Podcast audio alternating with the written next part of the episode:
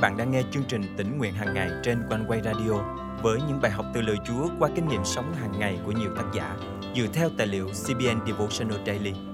Ao ước bạn sẽ được tươi mới trong hành trình theo Chúa mỗi ngày.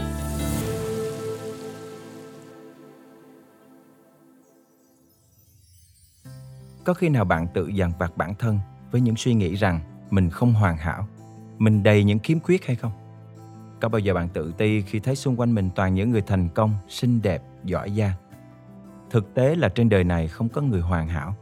Nhưng tin vui là những người không hoàn hảo như chúng ta được dành cho một tình yêu hoàn hảo. Hôm nay, ngày 1 tháng 2 năm 2024, chương trình tính nguyện hàng ngày thân mời quý tín giả cùng suy gẫm lời Chúa với tác giả Brooke qua chủ đề Tình yêu hoàn hảo cho người không hoàn hảo. Tôi nghĩ mình là kẻ kém hoàn hảo trên đời. Bạn sẽ hoảng hốt khi biết tính khí tôi thất thường và dễ nổi giận đến mức nào. Tôi là người duy nhất trong gia đình thừa hưởng đôi tai nhọn hoắt của cha và tấm lưng phẳng lì chẳng có một tí thắt eo nào của bà ngoại. Khi ngắm nghía mình trong gương, với tính cách và vẻ ngoài kỳ quặc như thế, có thể thấy rõ rằng tôi chỉ là một người quá đội bình thường. Nhưng chẳng phải chúng ta ai cũng như thế cả sao?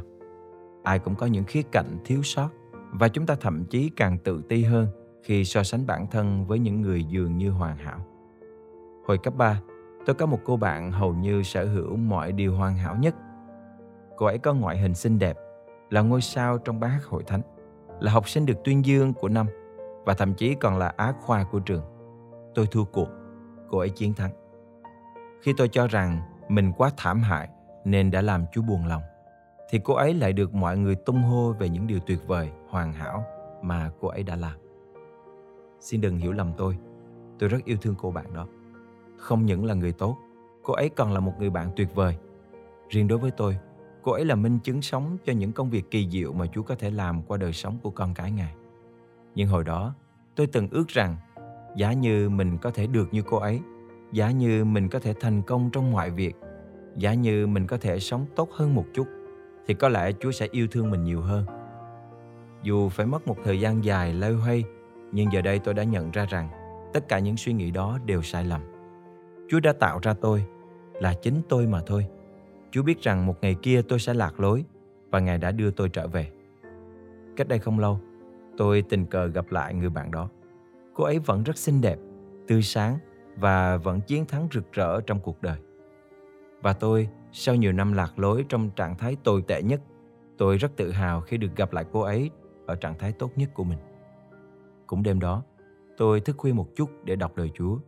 Khi đọc đến Matthew chương 9 câu 12, 13, tôi không thể nào ngăn đôi môi mình mỉm cười. Đức Chúa Giêsu phán, người khỏe mạnh không cần thầy thuốc, nhưng người đau ốm mới cần. Hãy đi và học cho hiểu ý nghĩa câu này. Ta muốn lòng thương xót hơn sinh tế vì ta đến không phải để gọi người công chính, nhưng gọi kẻ có tội. Vâng, đúng là Chúa cũng kêu gọi người bạn hoàn hảo của tôi. Nhưng hơn hết, Ngài còn kêu gọi cả những người chẳng hề hoàn hảo như tôi đến với Ngài. Cho dù bạn đang phải đấu tranh với quá khứ hay hiện tại, thì hãy nhớ rằng câu chuyện yêu thương của Chúa bắt đầu từ những khiếm khuyết của chúng ta. Ngài nói với chúng ta rằng, Ngài vui mừng vì tìm thấy con chiên đi lạc hơn là 99 con chiên đang bình yên nơi đồng cỏ của Ngài. Matthew chương 18 câu 12, 13. Hôm nay, tôi thật lòng muốn bạn biết rằng dù bạn là ai đi chăng nữa, Chúa luôn yêu bạn vì chính con người bạn. Nhưng vì Ngài yêu bạn quá nhiều nên Ngài sẽ không để bạn lạc lối mãi trong sự bất toàn của mình. Hãy ghi nhớ lời của tôi nói và lấy cuộc đời của tôi làm gương. Tình yêu của Ngài được thể hiện trọn vẹn trong chính những điều không hoàn hảo của chúng ta. Đấng cứu rỗi của chúng ta có thể ban cho tình yêu hoàn hảo và bạn không cần phải trở nên hoàn hảo để nhận được tình yêu ấy. Thân mời chúng ta cùng cầu nguyện. Cảm tạ Chúa vì Ngài đã đón nhận một người bất toàn như con để con được làm con yêu dấu của Ngài. Cảm tạ Chúa vì Ngài đã yêu con vô điều kiện, chấp nhận con như chính con người của con. Xin Thánh Linh Chúa biến đổi con mỗi ngày để con trở nên giống Ngài càng hơn. Con thành kính cầu nguyện trong danh Chúa Giêsu Christ. Amen. Quý tín giả thân mến, sự bất toàn của chúng ta không thể quyết định tình yêu hoàn hảo của Chúa. Chúng ta không cần phải cố gắng trở nên hoàn hảo để được Chúa yêu thương, vì Ngài yêu chính con người thật của chúng ta. yêu cả những khiếm khuyết và những thiếu sót trong mỗi chúng ta và Ngài muốn giúp chúng ta biến đổi, tăng trưởng mỗi ngày. Hãy luôn ghi nhớ lấy sự thật này và vẫn bước trên con đường sắp tới vì biết rằng sự bất toàn của chúng ta sẽ trở nên hoàn hảo trong Ngài.